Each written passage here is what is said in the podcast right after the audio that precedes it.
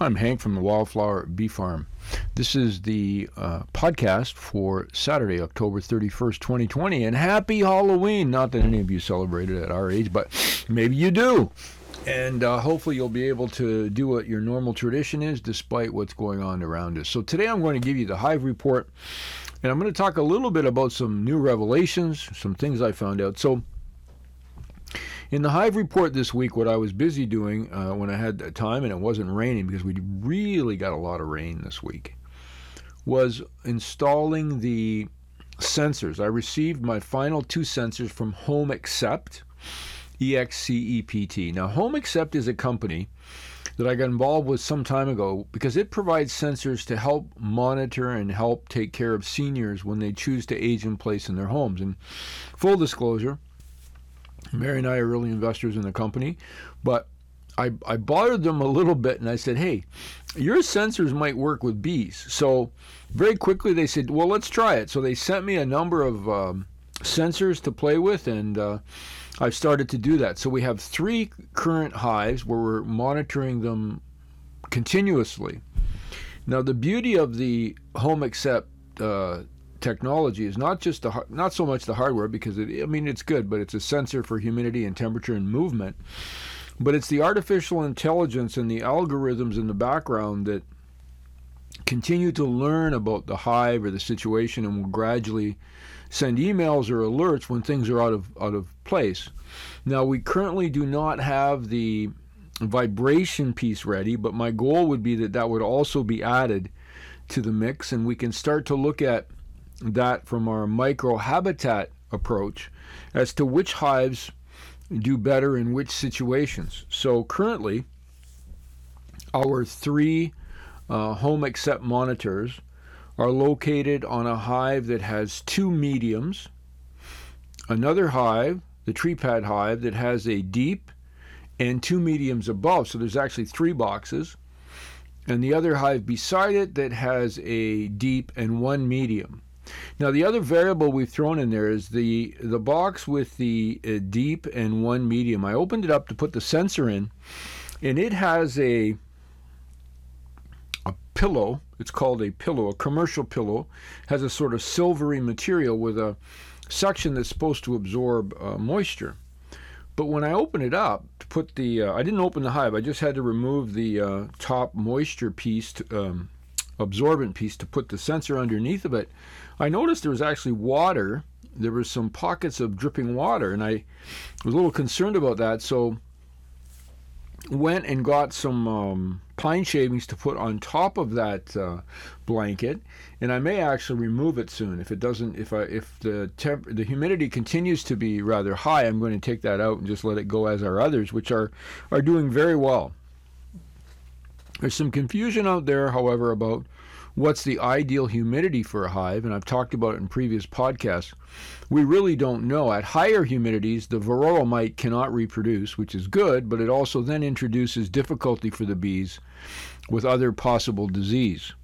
Now, I'm wondering if when bees are healthy, they not only can tolerate but actually appreciate higher humidity because it basically takes out the varroa mites for them. If bees are weak, and you have too high humidity, you may then have um, bees that are susceptible to diseases that will take them out. Uh, that wouldn't happen if you understand if they had been uh, stronger and healthier. So we're going to be experimenting. I mean, humidity, temperature is a little different because temperature. We know what the bees have to have as far as internal core temperature when they actually, uh, you know, snug up and you know get all together so that they can keep warm. The actual temperature in the rest of the hive isn't as significant. Really doesn't matter that much. It's what the bees are able to maintain uh, with their activities to keep that that uh, swarm i call it a swarm but actually it's a ball of bees. It looks like a bit like a tennis ball uh, not tennis ball that'd be a very small small cluster. Um, maybe a volleyball but it's spread out and it's it's it's has in the center a queen um, who is kept warm by the other bees. So the temperature we're not as concerned about as I am the humidity, and we're going to continue to monitor. Our research really this uh, this winter is based on the. We have a total of ten sensors four of which we can monitor anytime remotely, and the other six I need to be up to the hive with the uh, BroodMinder is the other technology we're using where through Bluetooth it actually downloads the data as I'm close to the hive. And we're going to be using that information uh, to keep track of um, different uh, micro habitats. We have uh, one, for example, in our Pine Grove hive. Uh, we have one in an eight frame um, nuc, semi nuc, that uh, is doing very well. So we're trying different combinations, and then next year the hope is that we're fully functional with all the uh, research projects we're gonna we're gonna sort of put out there to further explore what's happening with our bees. So the interesting aspect right now is humidity. What happens as the temperature drops? It was minus three this morning. Um, what happens inside the hive as far as the humidity and activity? Uh, there is one hive uh, that, that continues with a, a very warm um, you know, 70 plus degree Fahrenheit, 17, 18, 19 uh, degrees Celsius inside that hive at the very top. So that, that shows you that some of the bees are still working very hard, getting ready for the winter. Others seem to have already clustered based on the temperature that we're seeing inside the hives. The um, the only other aspect of this in, in, in putting some of the sensors into the top bar hives is the relatively high temperature in the top bars. We're talking 90 plus percent in some cases. And I'm trying to understand that from the standpoint of should we provide more ventilation? Because many beekeepers say you should. But then I, I walk by our log hive, which is featured in this week's um, um, blog at wildflowerbeefarm.com. I have a video of bees working to air condition the hive in, in that log hive. And they have one, there's one small opening, which is similar to what would happen if it were in nature. Now, that's that's interesting that you know they don't have vent holes all over the place. They don't need that. They prefer to have one small entrance. So I'm not sure if we're going to do anything with the top bar hives. I'm a little concerned about the humidity, but I'm going to keep track of it and uh, I'll keep you posted on that.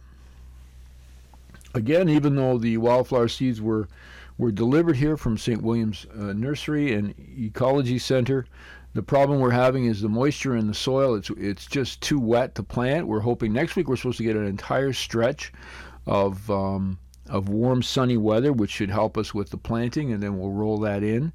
Uh, we're going to continue to monitor. We've noticed in our trail cams coyotes and other wildlife uh, strutting through the property, so we're going to continue with that monitoring as well.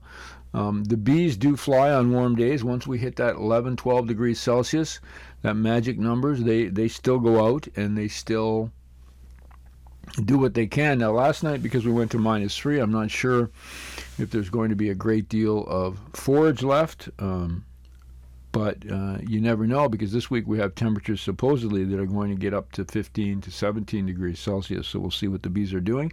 We may even get some more video out at wildflowerbeefarm.com on the blogs. We have uh, you know video clips to help with the virtual field trips for those of you in education or homeschooling because of COVID or other reasons. You just prefer that perhaps. And our goal there is to continue to provide educational and interesting clips.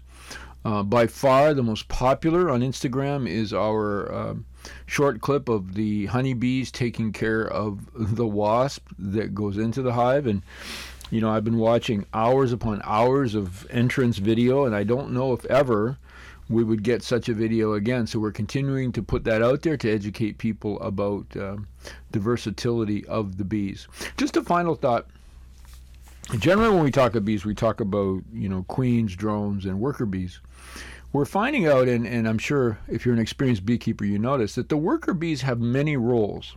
We traditionally talk about you know the bees when they hatch they become nurse bees then they move into other roles including the cleaning the cleaning of the hive and and also the protection of the hive and finally they end their life with their role as foragers but we're finding other sort of jobs that they do, or I'm not sure if they're roles, official roles, but it looks like they are because we have, you know, today we talk about air conditioners.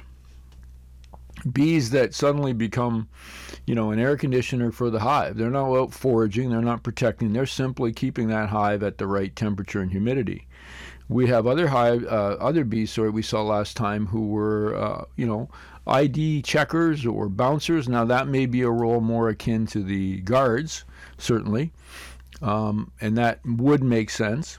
Um, but we're, we're, we're discovering more and more uh, different roles. For example, the propolis we're going to be talking about in weeks to come, that incredible product they create to disinfect their entire hive to the point where the science tells us that the honeybees really have poor immune systems because they don't need it because of the propolis and the environment they create. So we're going to be talking more about that in future podcasts. And if you go to wildflowerbeefarm.com, become a member, you'll see the video blogs that we're uh, creating throughout 52 times a year.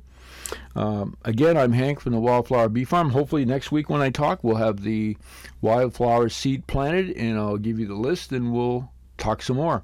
Have a great week. Take care.